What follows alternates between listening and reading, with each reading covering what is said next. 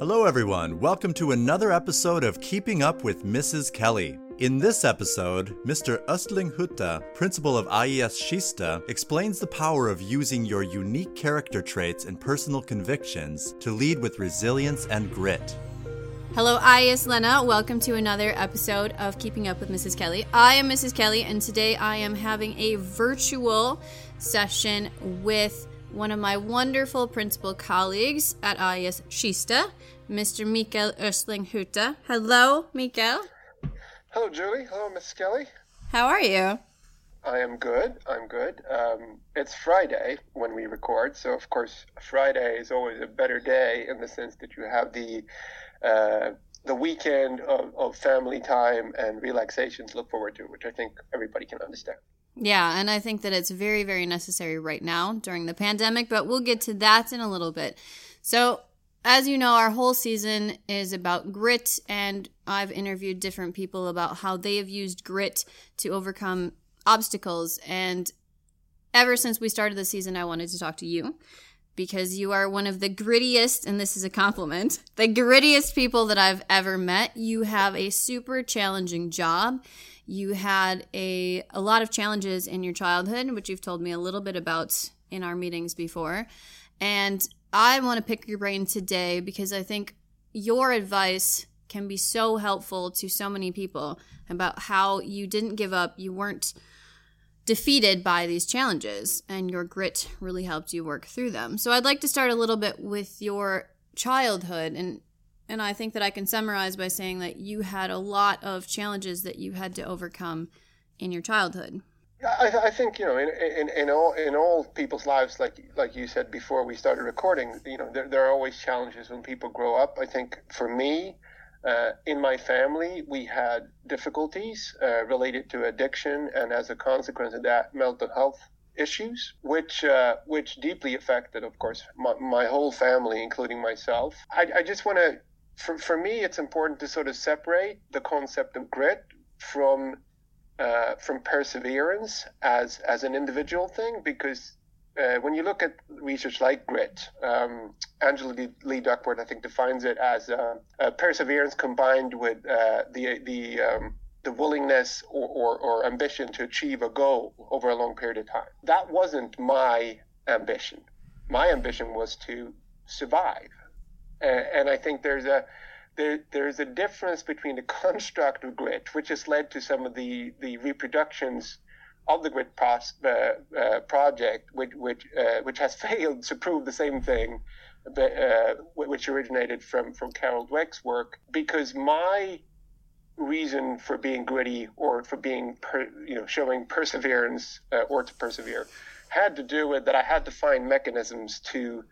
And I, I survive, and I don't mean survive as in keep breathing. I mm. mean survive as in mentally being able to function. Right. Uh, uh, and as a child, obviously, my tools to do so were completely inadequate. And my choices on how to regulate my sadness, anger, and frustration, a child's way of doing it, which, which wasn't in any way productive at the time. But over time, it created a resilience. You know, if it, you know, I don't, I don't like to say that I'm a successful person now because I'm not sure what that means. But it, it gave me and has given me the ability to withstand pressure under a very long period of time. But for other people who weren't as lucky, and I'm not a scientist, so I can't say what that depends on. It crushes them. It did not crush me. Why that is, I don't know. I think a lot of times in, in, in children's lives, they need to found that, find an outlet for their frustration, anger, and sorrow. Mm. Uh, if that outlet does not destroy their life, and this obviously is not from a scientific perspective or from an experience perspective, if that doesn't destroy their life, it gives them an advantage almost when they are adults because they've endured so much more than the average person so that the challenges that come across you in your professional life rarely seem daunting because they could be compared to real real sorrow, real anger, and real frustration. I don't know if that makes sense, but but that that's how I reason around it. Yeah, it definitely makes sense. It's not that you had a special sort of skill set per se, but it's that you had those experiences, and since you worked through them and, and survived, as you said, both physically and emotionally, mentally, you're able to take those experiences and compare them to what you're going through now and say, okay, I got through that. I can also get through this.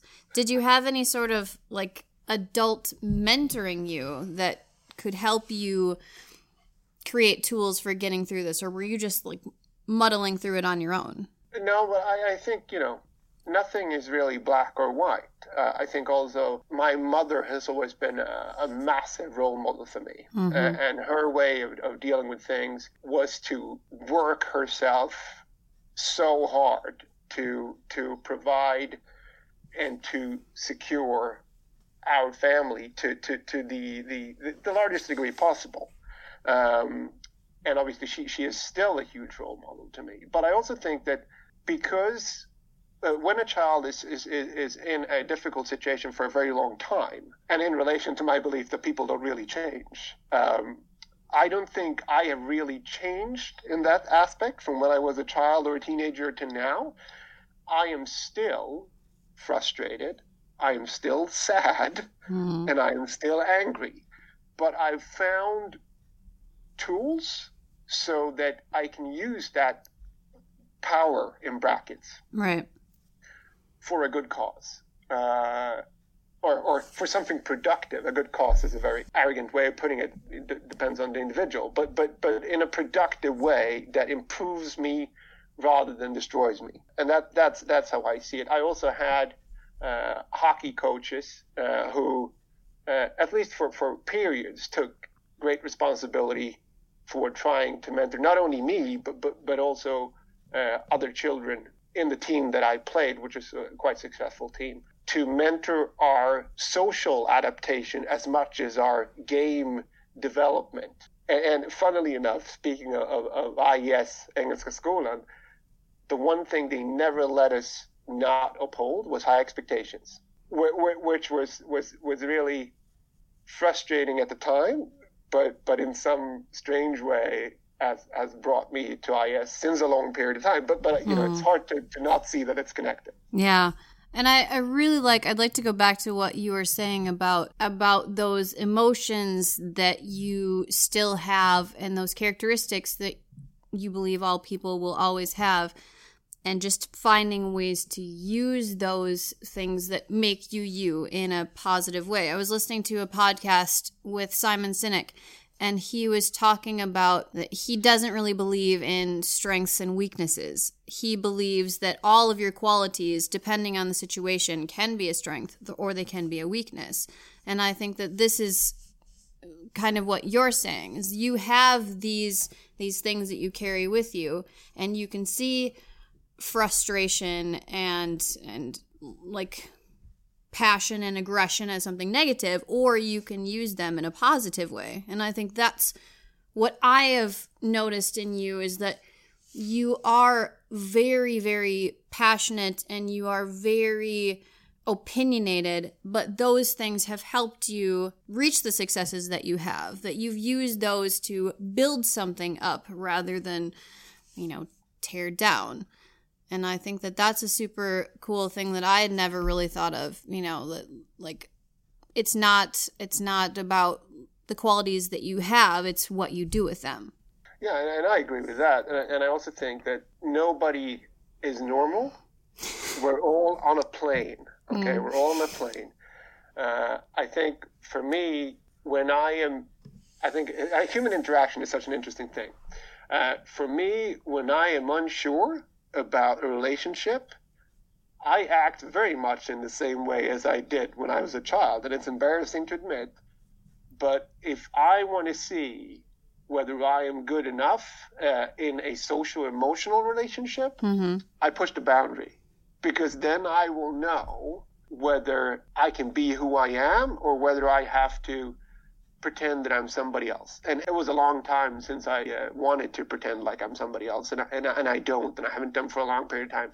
But that is a way for me to create security, right. uh, because, because for many, I think for everybody who who has you know, gone through something difficult, which is most people on this planet, to be honest, the uncertainty is almost worse than the res- than the negative result. Right. Uh, and and and I can tie that into to my work because because as a principal, I find it much harder to deal with the uncertainty of what will happen than to fix problems that have occurred that are results uh, of, of events. And, and that, I think, is um, a result of, of the experiences earlier on in my life, that the uncertainty of the negative thing that may happen is worse than the negative thing that happened, because that you can deal with. That's a fact. Exactly. It's not the story that you're telling yourself about worst case scenario. It's, you know what you have to deal with, and you can use that information to to base your decisions. Does the pandemic yeah. make you feel that way? Does it bring you that stress of uncertainty? And because you have been dealing with it just as we have, and it's, for me, it's it's been, I think, the biggest challenge with this situation is, is like you said, the uncertainty. Absolutely. I think anybody who who claims that the pandemic hadn't, hasn't had a tremendous impact on, on their life, regardless of what they do, uh, is lying or lives on Mars, because it's the uncertainty, and especially in leadership, um, because to be to be able to lead with, with certainty and with conviction, you need to have certainty and conviction. And let's not let's not pretend that we've been given a lot of certainty and conviction, either by the situation or by the leadership of the governments of the world, um, regardless of where you are. It's been characterized on the, the top level leadership of uh, you know ambiguity, inability to stand for what you say, um, and not not doing what you say. Like that, and I think in, in leadership, at least my understanding of it, the only thing that makes somebody become and stay in a leadership position in some way successfully has to do with a chain of trust. And to be able to withhold that, you have to build a long chain of trust before you make mistakes that fraction the chain of trust. And clearly, there hasn't been a lot of chain building before they were fractioned. Uh, and, and I guess that's my assessment. The uncertainty is not only the pandemic and how to combat the virus, it's also how the leadership structures of, of societies have completely fallen down because of the lack of understanding of what leadership really is. Leadership is being allowed to lead through the creation of a chain of trust. That, that, that, that's, that's at least my definition, if it's worth anything. Yeah. Yeah, and I think that what this pandemic has taught me, you you can never know everything, and that sometimes you just you have to use all of the information that you have, but really focus on your values and think, does this decision feel right for, based on what what I believe in? Mm.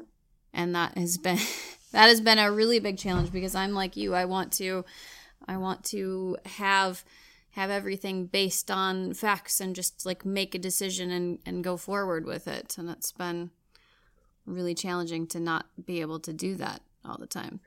You have also had a really big challenge of coming into a school that was in many ways struggling and having the responsibility and and the mandate to take this school and to help all of the all of the students and all of the staff have the, the workplace and the school environment that they deserved. And I'm sure that that was also a really big challenge for you when you came in. What was it, three years ago now? Like two years and whatever, eight months or uh, nine months.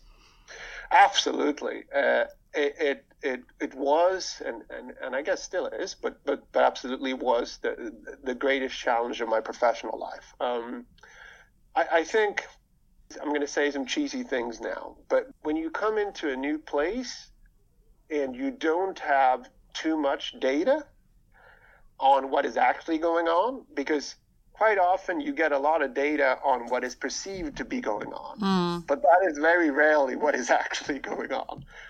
Uh, you have to fall back on something. Uh, and, and for me, when I came here, I I tried to fall back on my own convictions. So, for example, that if you want to create a prison, you should treat your your your inhabitants or, or people in it as prisoners.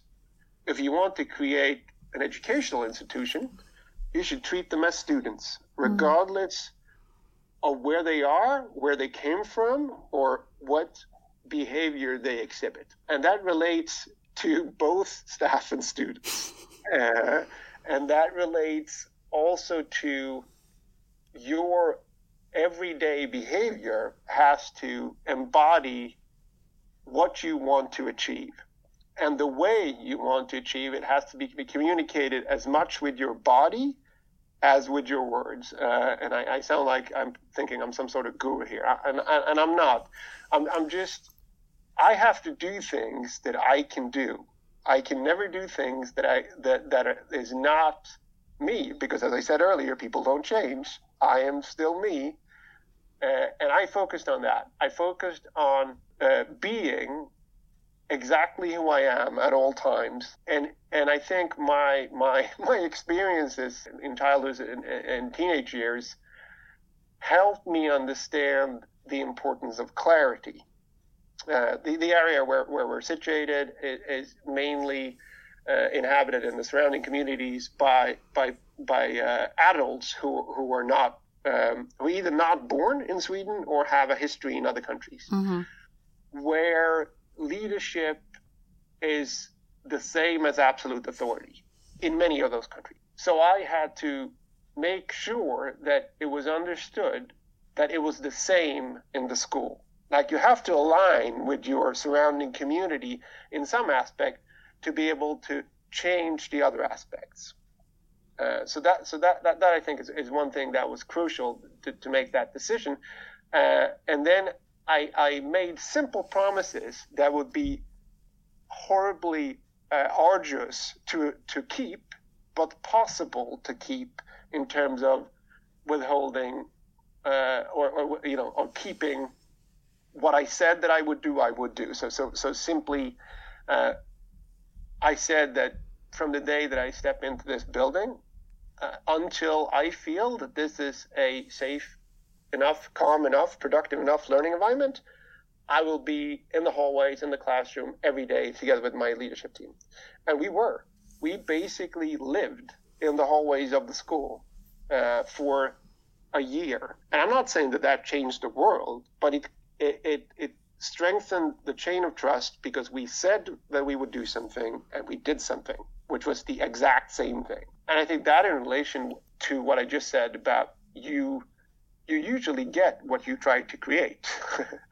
And we had a massive focus on on lessons and learning, uh, uh, and and you know, building, rebuilding a, a core core knowledge curriculum from from uh, you know, based on L G R eleven, of course, but but the methods we used were clearly core curriculum inspired, so that we stopped pretending that the students should explore and learn together.